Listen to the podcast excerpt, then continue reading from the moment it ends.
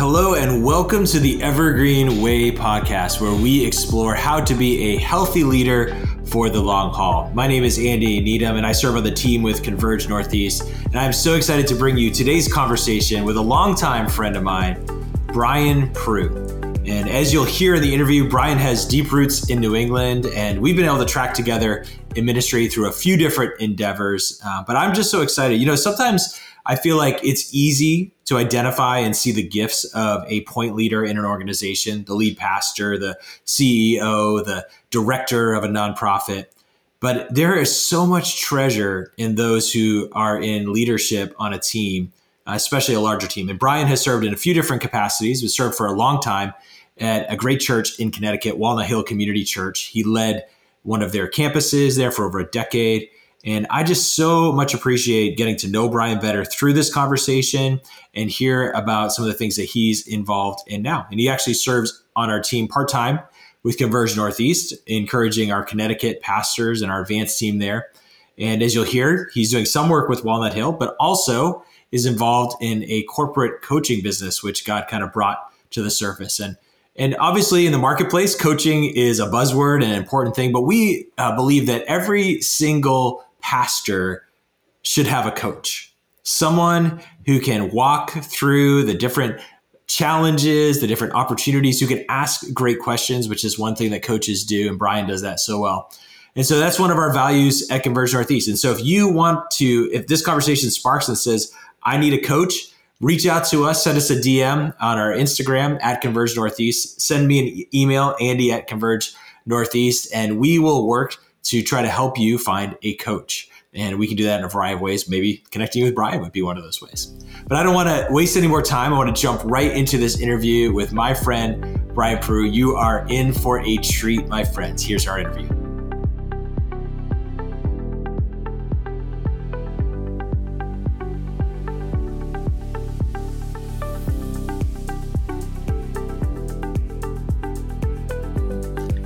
So I'm here with my friend, longtime friend, now somewhat of a coworker, co- yeah. always long time been a co-laborer, uh, Brian Prue. I would hope so. I hope so. Yes, absolutely. Brian, it is so good to welcome you to the Evergreen Way podcast. Thanks for jumping on with us today. Yeah, thanks so much for having me. This is great. I'm excited to be here. So help people understand sort of your your world, your context, where you're living today. Uh, what does it look like in terms of work, family? Give us a perspective of, of where, where you are. Yeah, so I live in the western reaches of Connecticut, just on the border of New York. So kind of like the outer edge of New England, depending on how you define New England these days. But yeah, so I've been here probably about twelve years, and I came to be a campus pastor with Walnut Hill. So I planted and launched a campus. Uh, and then recently, probably about seven months ago, I actually kind of transitioned into a new role where uh, I went to a part-time role at Walnut Hill. And uh, yeah, I'll get more into that in a minute, but I should back up and say I have four beautiful daughters, my wife, Julie. We've been in ministry for almost twenty years. I think this is year nineteen. And so, uh, yeah, it's just been amazing to see how God's kind of used us in New England. I'm from Maine originally, so I've always kind of been in these parts. So I'm excited for what God's doing in the church in New England and uh, what, get, what I get to be a part of now through both Converge and Walnut Hill, where I lead a uh, basically a pastor's network in my county, Litchfield County. I love that. I've loved interacting with that work that you're you're doing there. We're we're going to definitely unpack a lot of those things as we go along. Great. Today, uh, house full of girls. So that's uh, that's an adventure for you. It's uh, it's funny. Old ladies stop me in the grocery store and say they'll take care of you when they're old.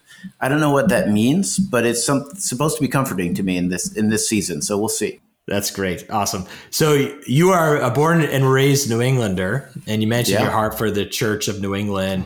Uh, give, what were some of the formative things between growing up in Maine mm-hmm. and then ended up in Connecticut? Um, you're almost at the two-decade club in ministry. Um, obviously, there's there's probably a lot of things you could share, but there are a couple of things that have kind of helped form who you are. Yeah, I think a couple things were uh, honestly, I mean, gr- I grew up in a great church in Portland, Maine. Uh, it was First Baptist of Portland, and the pastor there was really just all about Jesus. Uh, and he, he had a tagline that I'd still remember now. I don't remember any of his sermons, even though I'm sure they were wonderful. Uh, but the tagline was always, go and give them Jesus. You know, it's like there was that sense of mission and sentness after every service. And it really kind of has stuck with me. Uh, and then one of the formative things is I never wanted to go into ministry. I remember reading a book on discipleship kind of towards the end of high school or college. And I was like, oh, that sounds too hard. I'm going to put that down. That's not interesting. And then I went away to Y WAM, uh, kind of mid-college, told my parents I would go back, debated not going back, but uh, the Lord kind of brought me back. But it was there kind of, I felt like God kind of gave me a heart for ministry, heart for the church. Uh, really wanted to see more of what God was going to do in New England. And so kind of out of that, I ended up in Marblehead, Mass as a youth pastor for a bunch of years. Then I came down to Walnut Hill. But I think some of the big formative pieces really are uh, some of the people in the last twenty years that have really invested in me. Bob Dibbs, who was a pastor I grew up under, huge heart for care. Uh, he was one of the people that really taught me what it meant to shepherd people and what it meant to love people well.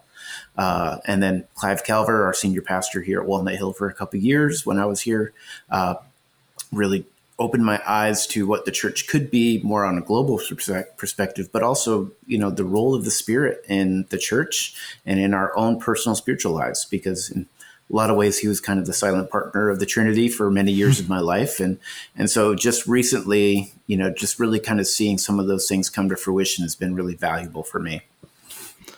That's excellent. And we met in your youth ministry days, uh, which was great. We were both doing different things in student ministry. So it's been, been that's excellent. Right. Yeah, that's good. So you uh, had the privilege of helping launch a mm-hmm. site of a, of a church that I know and love. And I knew Clive, uh, continue to know him, but uh, that was my first connection with Walnut Hill was through him.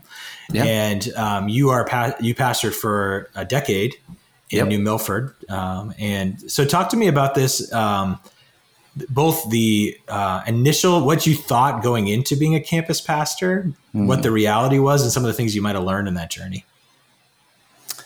Yeah, I, honestly, it's so long ago, I don't know if I can remember back that far. No, but uh, I think everything that I thought I knew about ministry uh, and the, the way that church worked was different because I'd come from, you know, Uh, smallish church, one hundred, one hundred fifty people. I was a youth pastor, uh, you know, kind of, a, I, I call it the junk drawer pastor. You're, you're the associate. Everything kind of falls into your lap when the senior pastor can't do it or is too busy or, or is out of town. And so uh, I think moving from really kind of being responsive to what other people were giving me to maybe a bit, being a little bit more proactive as the lead pastor of a location. That was probably a big learning for me to really understand, too, then also the authority that came with that. Uh, because in some ways, I've, I still wanted to kind of operate as the kid, you know, the kid they hired to, to teach the youth. But I, I wasn't that. I was now the pastor. And I had people uh, as old as my grandparents at the time looking to me for spiritual care, for investment, for wisdom. So I think for me, one of the biggest learnings was I really needed to learn how to lean on the Holy Spirit in moments to give me wisdom beyond my years. Uh, I really needed to kind of open my eyes to this idea of uh, with my role came an authority that I did not necessarily earn, but because of because of the title, people are giving me respect in a way that uh, I had not necessarily ex- expected. And so I think probably the biggest learnings were self. I had to really learn what it meant to be one worthy of the role and worthy of the call that I had been invited into. Uh, I think the other piece that I didn't fully anticipate was the pace, uh, you know, going from a smaller church to a large multi-site church. Uh, the complexity doesn't double, doesn't triple, it ten X's when you do multi-site. So the interpersonal relationships with every member of our staff, whether or not they had a direct tie to my campus, was really important.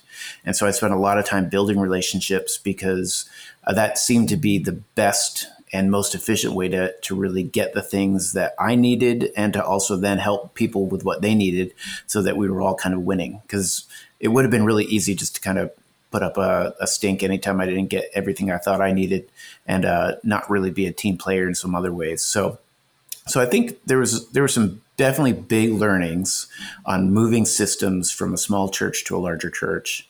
There were definitely some personal things around learning how to kind of own the authority that I was now given.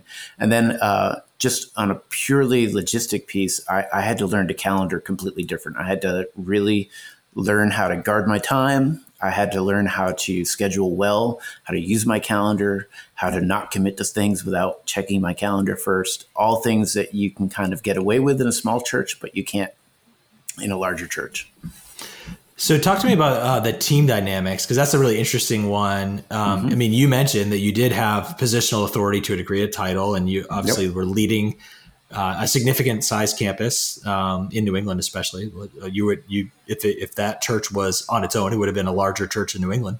Yeah. Um, and at the same time, you have these dynamics. You have both authority over you, but you have all these dotted line, you know, ambiguous gray relationships. Like you said, it could be easy to kind of just cash that in, but you said you chose instead to invest in that. Like what, what wisdom would you have for somebody who may be serving on a team uh, that you kind of gained from that experience?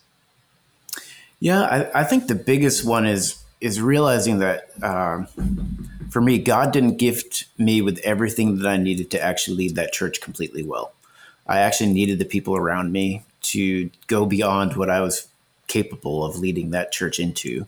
Uh, and there were some real benefits to that. Because with a larger team, you know, I think one of the great things was nothing was ever solely only on my shoulders. I had people that I could lean on and say, hey, help me talk through this. Help me work through this. Hey, can you come in and actually be a voice in this conversation? Uh, can you give me some wisdom on maybe a way we could move this forward? And then the, there's that sense, too, that with being on a team, you know, like uh there are moments where it's easy to focus on what you're doing in the life of the church. And sometimes that prevents you from seeing maybe where some of the needs are of the people around you. So I think for me, if anything, one of the things that I realized was uh, early on, the temptation was to make sure I got the things that I needed for my people, because it was my people, that was my justification.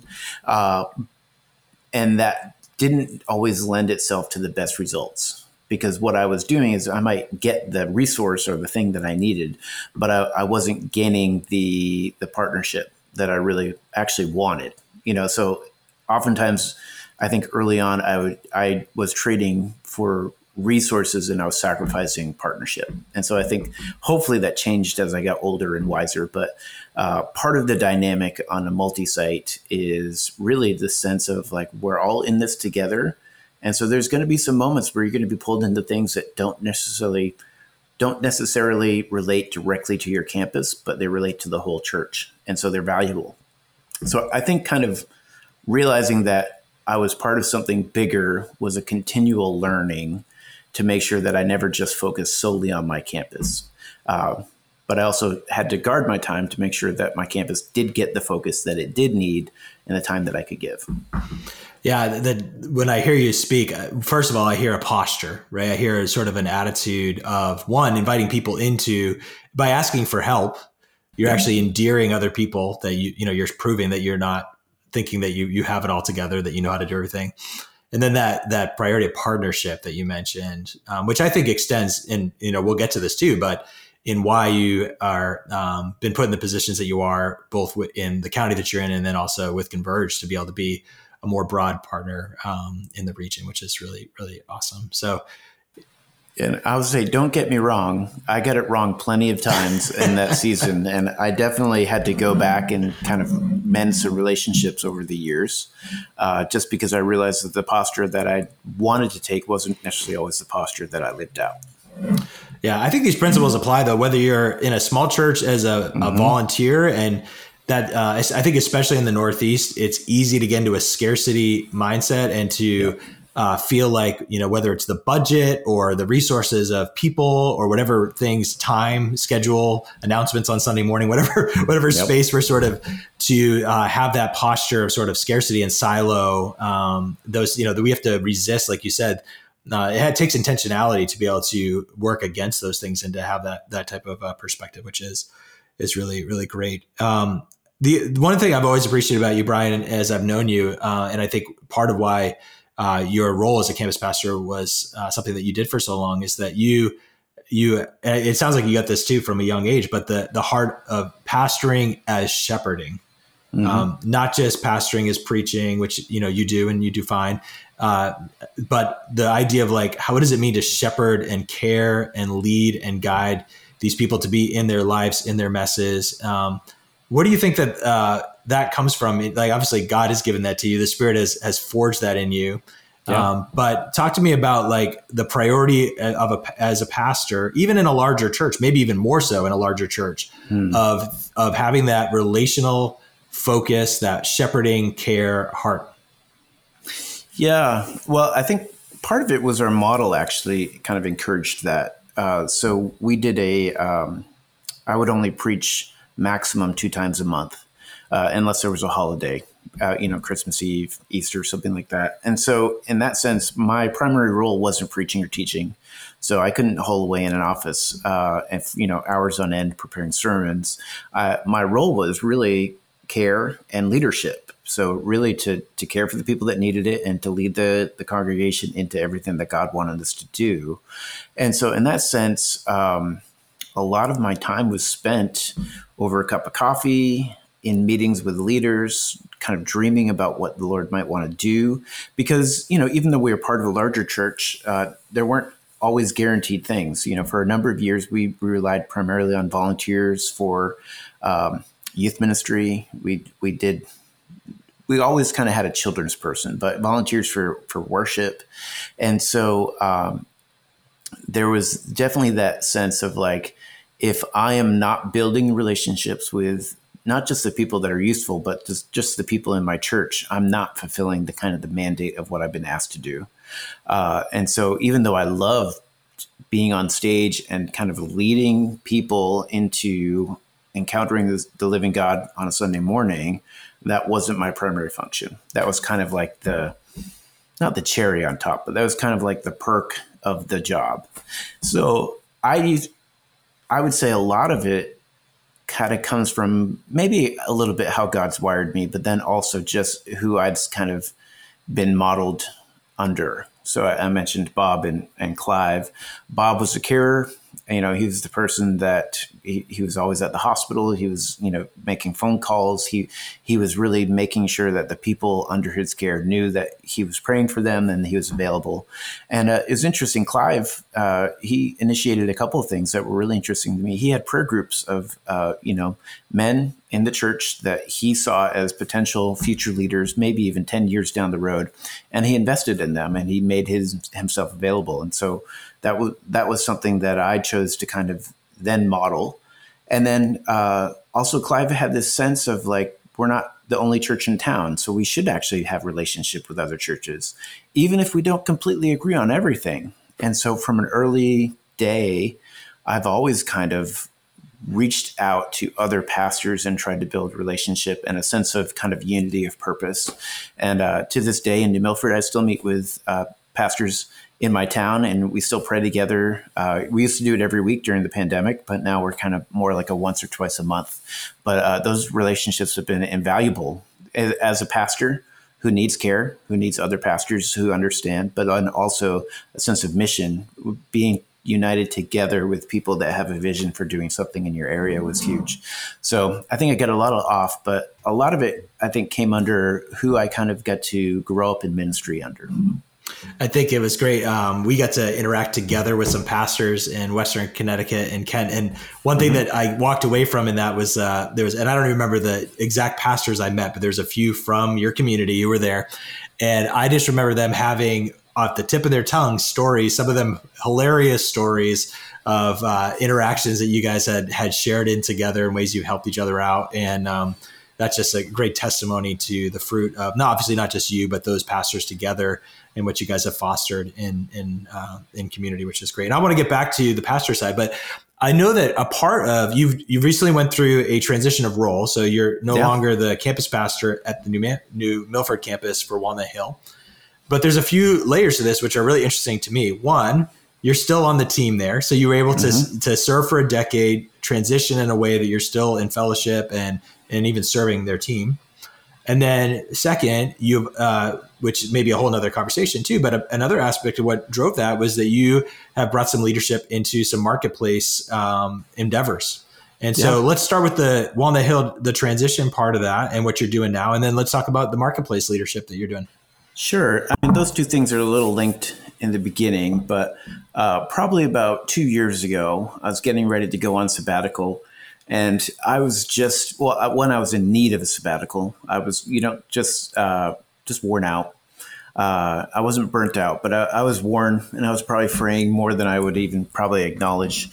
So uh, I was really excited about this idea of really investing intentionally in rest and renewal on my sabbatical and creating some rhythms in that that I could carry into the rest of my life, because I, I didn't want this to be like that moment where six years from now, I'm like, oh, remember sabbatical? That was literally the last time I felt rested in the Lord. I need to go back now. I, I still want to take another one in seven years. But uh, so out of that, I, I was praying a lot about what the Lord was doing. And I, and I had kind of started uh, doing some leadership and executive coaching uh, a few years ago, just kind of um, for some first for a friend and his business, and then for a couple other friends.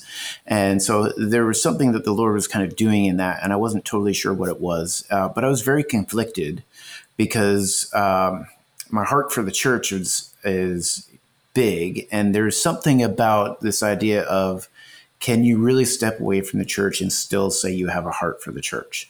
Uh, and I said, yes, in theory, but I didn't feel it. So it kind of led to a journey where about a year ago, actually, I walked into my boss's office and I said, hey, I I think I'd like to talk about going part-time. And I don't know what that means. Uh, but I knew that my marketplace uh, coaching business was growing to a, a size that I wanted to do some things there. And honestly, it, it was providing me opportunities to speak into people's lives in a way that I did not always get to do as a pastor sometimes. But uh, so it was, there was something unique that the Lord was kind of doing in that. And then uh, my boss kind of asked me this question, and I wasn't prepared for it. He said, well, what would you want to do here? And I was just like, you know, my heart of hearts says I, I would want to pastor pastors, but that's your job. And so uh, he said, well, you're already kind of doing that in Litchfield County. What would it look like if we just created space for you to do more of that? So uh, so in this past June, I kind of transitioned, uh, which is also the worst time to transition into a role where you're supporting pastors because everyone's on vacation in July. So uh, I spent July sending a lot of emails and hearing a lot of crickets back. But uh, once August rolled around, I started getting some people together. And, and so in September, we started uh, three prayer groups in Litchfield County. And so now most of my time is really just kind of connecting with those pastors, trying to grow those prayer groups. And then quarterly we get together, and Andy came and spoke at one of them. Uh, but we get together really around this premise that pastors need to be together. They need to be praying for each other. And we're actually all better if we're in this together because, uh, yeah, it's a, it's, it's a different landscape than it was. And it's only getting harder. So, so that's a little bit of the transition. And then, uh, through that, yeah, the marketplace piece, the coaching, uh, honestly, it, it's how I like to pastor.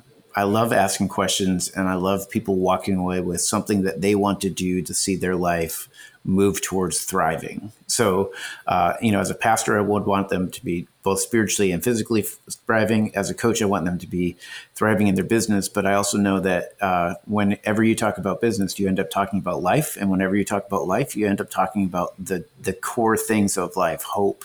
You know, where are you finding hope? What does spirituality play into this? So th- it's just an open door to kind of see people finding life in every aspect of w- what they're doing.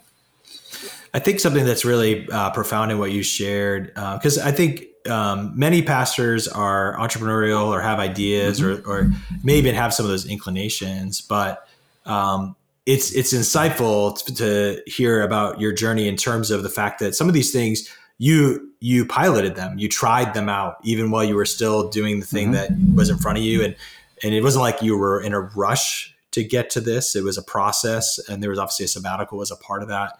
a conver- you know, a year ago, a pa- conversation with your pa- you know, your, um, your boss and stuff like that. So, um, what, what would you have for counsel if somebody feels a stirring? Uh, I think there's going to be an increasing number of bivocational leaders mm-hmm. who are uh, investing heavily in the life of the church, whether in a lead role or a supportive role.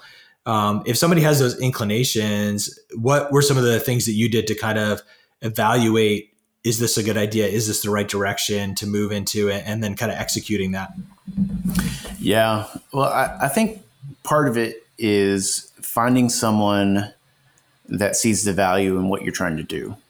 You know, so for me, I had a good friend. We would talk about leadership all the time. I would talk about church leadership. He'd talk about his business, and the, those things intersect so so many ways. And so uh, he was the one that kind of said, "Hey, well, hey, you know, I want to do this for my team. Why don't I pay you to do it?" And, and that was a really marker moment for me. Like, wait, you would pay me to do this? Well, okay, I'll try this out. You know, I make it sound very casual because it was, but it, you know, like I would like to think I had something to offer that was worth remuneration. But uh, I think part of it is, you know, like what do people see in you that's uh, maybe has some value outside of just a ministry context? And then I think the other part is, um, yeah, find out what you need to do it well. Because I think what I what I've encountered is there's a number of pastors, and we do things kind of half-heartedly, and it does not actually bear good witness. Uh, and so I, I think try to be excellent in what you do. And so for me, part of the slow uh, role, I mean, I've been coaching for this is my year. This is year five, and so I've only been doing it as my full-time kind of role for the last half of year. Uh, so four and a half years I spent really trying to read a lot, get good at what I was doing. I went back to school for some accreditation. Uh, you know, I got to really reach out to a lot of people and said, hey, how do you do this? What do you do? Uh, so I spent a lot of time trying to figure out how do I do this well so that when, you know, I it, when I am charging people money, I'm offering something of great value. And so I think that's part of it is figure out and then, you know, figure out what you can do, what you could offer. But then I think part of it too is the why. Why, why are you doing this? Is it because you really just need the extra money? Is this really an exit plan? Uh, and just be clear about it. For me, it was, it was gr- a great extra source of income. I didn't really have any plan to make it a, a full-time gig. That kind of happened uh, over the course of the last four and a half years, five years. Uh, but I think if you're going to look to do something outside of the church, I think the other piece too would be really setting up good boundaries so that it's not affecting your ministry. So uh, I have a an agreement that I don't I don't solicit coaching clients in any of the organizations that uh, I run in. Now, if someone reaches out to me, that's a conversation I usually have with a couple people. But for the most part, I'm there to add value as a pastor and as a co-laborer. And uh, my business outside of that, I entrust that God will kind of grow. And I do some work too. But, you know, like, I guess maybe that's actually the best thing I'd say is, where's the Lord gifted you and where are you seeing fruit already? Maybe that's where you should push in. Because yeah, if yeah, no, go ahead. I I love that um, the affirmation of others. The I'll try that approach to things is a huge one. I think we all need to maintain that, it, whether it's in our current role or in other endeavors. Uh, that's a really really good thing. And then you know a lot of a lot of people see um, the. They see the tipping point when you step out into something. They might see when you launch a website, but the the mm-hmm. time it took, and I even go back to when you talked about starting as a campus pastor and you mentioned, I had to learn how to calendar. Like if you hadn't developed those skills and been faithful where God had you, like I, I can't imagine with the different lanes that you're running in now that you would even be able to function. Um, so those, those lessons I'm sure were, were, would be how I'm sure you're still learning those things too, but uh, that's, that's good. Well, I was doing the math. I, I keep five separate calendars right now, and it's just ridiculous. I mean, they're all consolidated on one on my computer, but like there are five different yeah. organizations and, and things, one being my family. It's not an organization. But, uh, you know, so like part of it is really useful. And I think the other piece for me is then making sure because I'm doing so many different things, I'm not neglecting my personal spiritual time my family, and rest. And so part of what I've chosen to do is I've I've set a limit on my hours for everything I'm doing, because I want to make sure that I'm attending to myself and my family well. Otherwise, I can't do what I'm going to do. Yeah. So tell me some of the things that came out of that sabbatical season, specifically in terms of rest and mm. spiritual disciplines. I'm sure that you had spiritual disciplines, uh, I would hope, before that as a pastor. But um, how has God been calibrating that? And what does rest look like for you coming out of that season? Yeah, it's it's funny. Uh, when we went on sabbatical, we chose to do um, really kind of a lot of visiting of family and friends at the first half, and then a lot of rest at the second half. So I got to the middle of my sabbatical and I looked at my wife. I said, I don't think I'm doing this right. And she said, well, are you tired? And I'm like, no, but we're busy. She's like, yes, but you're doing things that add value, add life to who you are. You like being with these people. Uh, and we chose people we liked. And so, uh, if you're listening to this and we didn't come visit you, we still like you. Uh, but yeah, so I think for me, part of it was, I think probably about three or four years ago, Gordon McDonald gave a talk to our staff and he said, you know, you got to reinvent your personal spiritual life every seven years. And when I heard that, I was like, yes, I need to do that. So about two and a half years later, when I went on sabbatical, I started to actually, uh, figured that out. So for me, uh, I had it in my mind that I wanted to read through the Bible in its entirety, like three or four times a year, right? And that was great year one. Year two, year three, it became a checklist. I was just trying yeah. to power through. I wasn't listening. And mm-hmm. so I tried to reorient my posture in it. So now, uh, hopefully every morning when I open uh, the Bible, I say, all right, God, what do you want to speak to me today? And I fully expect that there's either going to be a verse or word either for me or for someone, someone else. And I've gotten out of this practice a little bit, but I'm working to try to get back into it in twenty twenty-three, is where if a scripture really pops up, I'm going to kind of say, all right, is this for me or for someone else? And if it's for someone else, who? And then I just text it to them. So if you get a text from me about five thirty in the morning, hopefully it's going to be valuable because I feel like it might be from the Lord, but you test it and you weigh it and you let me know. Uh, so I think for me, it's really making sure that I have the time. I think it's also making sure that I'm doing things that uh, give me life. So uh, spending time with my family. I have some hobbies. I do some woodworking. So I neglected that for a, a while. It kind of became uh, something I, I did just to get, because we needed a table. So I built a table. But uh, so doing that for more enjoyment now. Um, But then also kind of uh, getting back into taking care of myself physically. And uh, so working four jobs this past year probably didn't lean towards uh, great physical health. So part of it is recapturing and being honest with myself and honest with other people. Oh, so, and the last piece is I have two guys that journey through life with me. We meet every other week. We talk about everything and anything. They can ask me anything.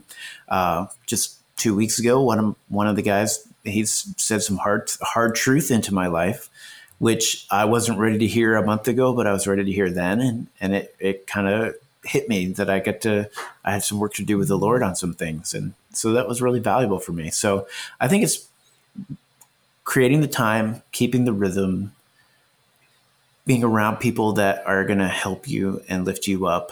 Uh, and then I think rest can be restful.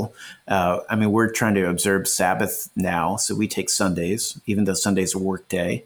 Uh, I've really tried to posture Sunday mornings, whether I'm preaching or whether I'm just attending church, to be worship. Uh, so I, I don't think work and worship have to be separate. Uh, I know there's like books on that, but uh, for me, it's really about the posture. I'm saying, all right, Lord, I can be preaching and this can be rest because I am just, I, this is the completion of everything you've been doing and speaking in this week. And this is not a performance, but this is, you know, like a partnership where we're doing something that's meant to be life-giving, both for the people receiving it and for me. Doesn't mean that I don't want to take a nap afterwards, but it means that it's not an emotional toll hmm. or, or a spiritual toll. Man, there's so much resonance. Uh, maybe it's because we're in a similar uh, season of life, but you know, I remember mid thirties kind of looking around and be like, I, I know a million people, I, you know, I'm, mm-hmm. I'm can I, and I, people I love. I mean, you're one of those people, people I can pick up and have coffee with, but I was like, who actually knows me mm-hmm. more deeply and closely? And so I, I found two guys who were close friends, and I told them, I'm now your third wheel. They'd known each other since college days, and uh, wedged nice. myself into that. And, and we are in constant conversation on text, and we get together, you know, we get to go away together annually. And, and that's been like transformational. And then the, the other thing I did is I remember I, lo- I looked at my life and I said, all of my hobbies are ministry. Mm-hmm. They, you know, and I realized I'm like, okay, that, and, and I love, I love ministry. I'm a creative person. I love writing songs. I love doing worship. I love doing this kind of stuff. But there was something that was not healthy about that being true for the long haul. And so there's just, and there's more that you said there that I just want to just affirm um, for those who might be listening in here, that those are things. And, and it takes, you know, you didn't, you didn't foster that relationship with those two guys on accident. You don't fall right. into that kind of, you know, you have to give people permission. You have to be open to being, yep. and it's hard as pastors. I think a lot of us have, you know, we've taken darts, we've taken arrows, we've felt mm-hmm. the wounds. And so the the the tendency or the, the um, temptation is to isolate, and um, yep. you know, and some of us are more wired that way than others. But I think for all of us, it, it's going to be pursuing that and being intentional. How did you? And let me just ask you on that specifically with those those guys. How did that? How did you get to the point where that hard conversation that didn't just happen on one day? How did you foster yep. that type of intimacy and relationship with with others that could allow that possibility? Yeah, well, uh, it's funny. Our my two guys, one was a good, good friend. We'd been in ministry together for years. And one was someone I didn't really know, but uh, he knew my friend. My friend said, hey, I think this would be a great person for us to kind of to bring in. So this other guy and I, we we grabbed a bagel one morning, really early, which he hates. Uh, I, I like early. And so uh, after that, I said, yeah, we'll try it out. We'll give it a go. And now he's one of my best friends. And, you know, like, so a lot of it is being willing to be honest. Uh, I, I guess the, the, when you were talking, the phrase comes to my mind in ministry, wounds are actually worth it. Uh, and so like, if, if I isolate, then I miss out on what the Lord might do through the people around me to shape me and to shape his church into what it's supposed to be. Uh, and I had to learn early on, uh, years and years ago, I walked through a church split. And so I had to learn that God's got my reputation and people can be angry with me. And that's not a reflection of how the Lord sees me. And so I don't actually have to own that kind of, that kind of, uh, that baggage. Doesn't mean it doesn't affect me. Doesn't mean that I don't have to wrestle through it, but it, it doesn't mean that I have to carry with it, carry it with me forever. And so for me, there was a lot of self-learning in terms of what it means to foster relationships that build life and to, to be the kind of friend that I want people to be for me. So uh, if I don't want someone to wound me, I don't wound them. So I don't try to pastor anyone in my group. I try to be Brian, right? Uh, I don't try to be the knowledge expert on anything. I don't try to teach a right theology. I just try to be Uh, a friend, to be someone that I would want to journey alongside of. And that, and I think that's really kind of what it comes down to is uh, mm-hmm. creating space where people can be honest and you're going to receive it because you trust that what they're seeing might be different than what you feel or see. And it's worth weighing. So I went home and I started praying into what uh, my friend said, but even in the moment I knew he was right. I said, yeah, you're right. You're right. It, it was a piece of unforgiveness. I, I had, I needed to forgive someone. He said, you've talked about it a couple of times. It's probably about time, you know, it's probably past time. And then he was right. So I kind of started doing some of the, the personal work to make sure that I was no longer letting this define the relationship that I had with this other person. So yeah. Wow. Great freedom in that. And um, thanks for, thanks for sharing that. I took, uh, before we got on the uh, recording, um, you said that we weren't going to talk about how to do church right post-COVID. Um, we weren't. So no, that's, I, yeah. But um, I do want to ask you this question, which is how do you, not necessarily how to lead the church or fix the church or all those things, mm-hmm. but, and it probably ties into all what we've talked about, advice for other pastors who are walking in this journey right now. Maybe they feel lonely. Maybe they feel separated. Mm-hmm. Uh, maybe they are longing for some of the things that you even described. Um, what would you give them as a word of encouragement as we kind of wrap up our time here together today? I think what I would want to say uh, to everyone is that uh, the goodness of the Lord is on offer to you at any moment. And um, go to him. I, I kind of had this revelation actually this past Sunday in in uh, church. Uh, you know, as a coach, I ask a lot of questions. Uh, and I get to this place where I, uh, probably a while back, and I said, you know, I can tell someone who's going to be a good friend by how many questions they ask me. You know, I think we've always had those questions, those interactions were like, I asked every question in that interaction. That person didn't care about one thing about me. You know, it was about them. And sometimes that's all right because that's the focus.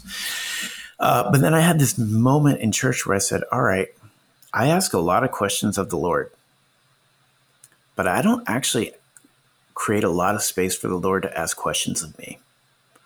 And it was kind of this moment where I realized, like, how willing am I allowing the Lord to refine me? And so for pastors now, I would say, what are the questions the Lord's asking you that you need to wrestle with?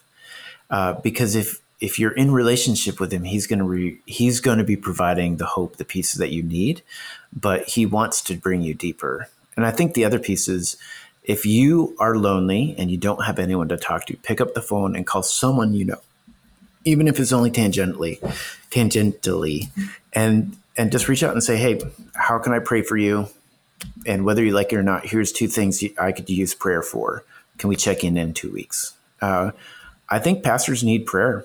I don't think a lot of people are getting prayed over. Um, and I, I think that's one of the things that in all the groups that I lead, we focus big on prayer and we ask two questions. What's the Lord doing?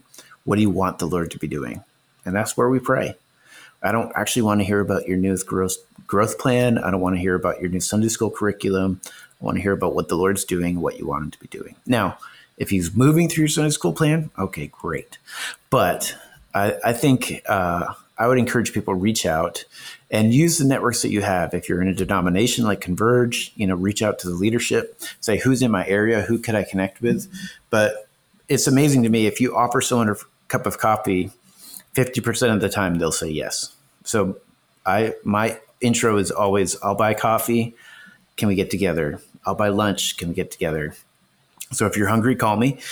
Uh, and yeah, so I think that, and then I guess really I would encourage people to, it, this is not about growing the church, but uh, this is a question I've been wrestling with when it comes to church post-pandemic. Um, how are we allowing people to not just be told about God, but how are we allowing people to encounter God? Not just through music, not just through, you know, uh, the elements of the service, but how are we actually helping people meet the living God and not just know about him? Because for a lot of years of my life, I've told people about God, but I haven't always introduced them. So that's kind of where my focus is these days. I want to help people meet the living God. And that means I pray different. And actually it means I, I don't hedge my bets when I pray too. I don't kind of say, oh, well, Lord, if it's your will, you know, I don't know if you could do this, but if you wanted to, this would be great. You know, I say, what do you want Jesus to do? Okay, let's pray into that. And I don't expect it's going to happen right in this moment, but God's good. I think he's going to show up and I think he's going to do something in someone's life. So I I want to I want to encourage people to expect more from the living God. He wants to do some good things in your life, like allow him to. So that was a little tirade, but I appreciate the question. I love that tirade. Honestly, that's a great place. There's there's a lot in there. I'm going to have to listen back just to kind of pull out everything that you said, Brian. But thank you so much for engaging in this conversation.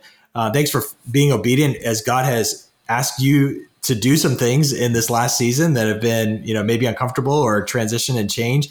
Thanks for being a part of Converge Northeast and helping us lead our Connecticut pastors in mm-hmm. gathering, and then Litchfield County as well. So especially if you are in the Northeast, Uh, please connect with us. We would love to help you. Yeah. Even if you're we're not the network for you. We'll find you somebody to be a friend. I know Brian's heart is that way. Mine is the same. So you do not have to do ministry or life alone, especially for those of us who are leading in kingdom context. So thanks so much, Brian. Um, how can people get connected to you? I'm sure we can put some notes in uh, the show notes here for the podcast, but how, what would be an easy way for people to to reach out to you? Probably the email I check the most right now is Brian at brianprue, P R U E dot com. Uh, that's my coaching business, but you can reach out to me uh, without needing coaching. Uh, but I think the bigger piece is kind of your heart, Andy. Uh, if you need help getting connected, like look around. But if if you don't know anyone, just email us. We'd love to help you. Uh, between Andy and I, we I, th- I would like to think we know half the pastors in New England, or at least someone who does. And uh, there. There's a great need, I think, moving forward for pastors to be connected and to be cared for because, uh, yeah, ministry is different and uh, the Lord wants to do good things. I'm actually excited for this new season of what the Lord might do because I, I think in some ways the church is going to have a renewal that I don't really fully know what that's even going to look like, but I, I'm I'm praying for that. And I'm here for it too. Thanks, Brian. All right. Thanks, Eddie. Have a good one. Well, thanks so much for tuning in to this episode of the Evergreen Way podcast. On behalf of our entire team at Converge Northeast, it is a privilege to bring you these conversations to help you be a healthy leader for the long haul. We would love to connect with you. Find us on Instagram at Converge Northeast and send us a message. That's an easy way to connect with us. Or you can send me an email directly, Andy at converge northeast dot org. We'd love to know what you think of the podcast, ideas you might have, or even suggestions for potential guests in the future. Please remember to follow this podcast on Apple Podcasts or Spotify. And if you would, do us the favor, leave us a review. Let us know what you think and help other people discover this resource. Until next time, this is Andy Needham with Converge Northeast. Thanks so much for tuning in.